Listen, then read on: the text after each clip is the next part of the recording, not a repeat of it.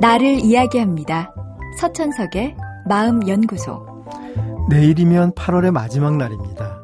8월이 끝난다는 건 곧 여름이 간다는 것이고, 이제 가을이 찾아올 겁니다. 벌써 하늘을 올려다보면 모르는 사이 하늘 높이가 저만큼 올라가 있고, 옥기 사이로 들어오는 바람은 이제 더 이상 습하지 않습니다. 계절은 늘 그렇듯 뒤에 숨은 채 자신의 얼굴을 바꾸고 있었습니다. 그리고 9월이 되면 마음연구소에도 변화가 있습니다. 지난 1년간 이런저런 이야기로 여러분과 함께 했던 제가 떠나고 새로운 진행자가 옵니다.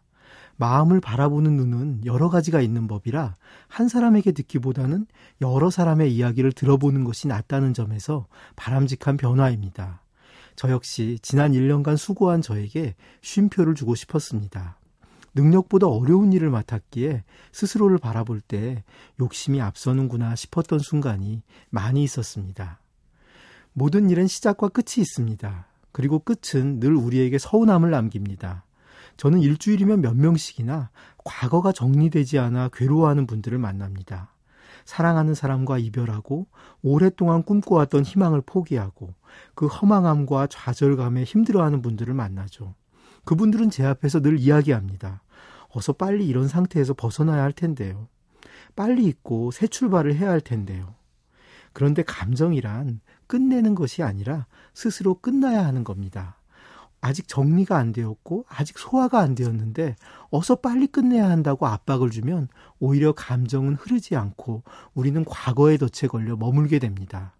상처는 그리 쉽게 잊히지 않고 심지어는 평생 동안 나를 따라다닐 아픔도 있습니다. 그렇게 잊지 못하고 과거에 매이는 게 인간입니다.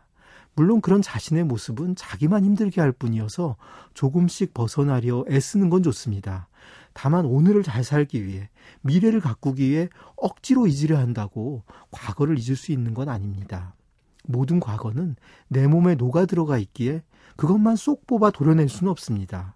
도려내려면 나를 마취해야 하는데 마취해서 깬 순간 다시 도려낸 부분이 아플 테니 그 마취는 영원한 마취여야 합니다.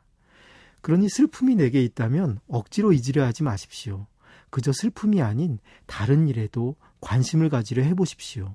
새로운 일을 조금씩 시도하고 다른 사람에게 흥미를 느껴보십시오. 여름이 가는 건 가을의 힘이 강해졌기 때문입니다.